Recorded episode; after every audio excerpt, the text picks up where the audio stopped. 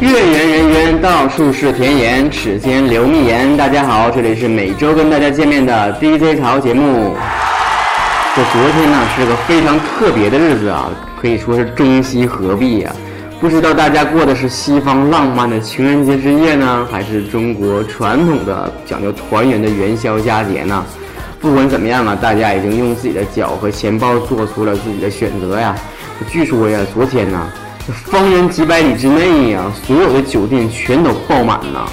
那再往下呀，第一条就不好意思多说了，毕竟还有未成年的听众，你说是不？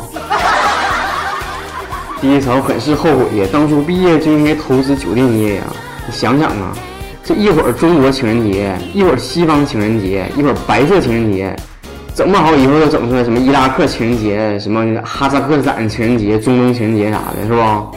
恨不得每个月情人都过一次节。这不光酒店爆满呢，你昨天再看看那大街上，那中街、太原街那人呐，那这比春运还邪乎呢。这乌泱乌泱单身贵族们呢，纷纷在朋友圈和微博上发泄自己呀对于情侣们过节的一种愤恨呢。哎呀，什么情侣都是失散多年的兄妹，那都弱爆了。现在讲究是啥呢？说的，你别搁我朋友圈里晒恩爱，知道不？你只要晒了，我就把照片打印出来，等以后结婚的时候不是这个主了，我就给你塞红包里。这有人好奇了，作为单身一族的 DJ 潮，昨天是怎么过的呢？我可以这么跟大家说，我是跟成千上万的人一起过的情人节，你信不？哎呀，其实是这么回事儿。昨天呢，在中街的兴隆大家庭里面，大辽网举行了。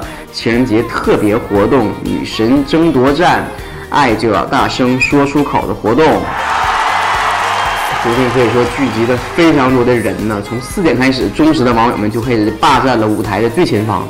那到了六点，那可以说场面相当壮观呐，那可真是锣鼓喧天，鞭炮齐鸣，人山人海呀！我看围观群众啊，恨不得吊威亚挂棚顶上。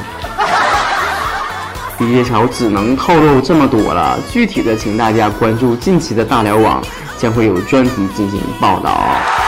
这今天开始啊，就是正月十六了，这个年也过完了，节也过完了，接下来大家就可以收收心，好好的工作啦。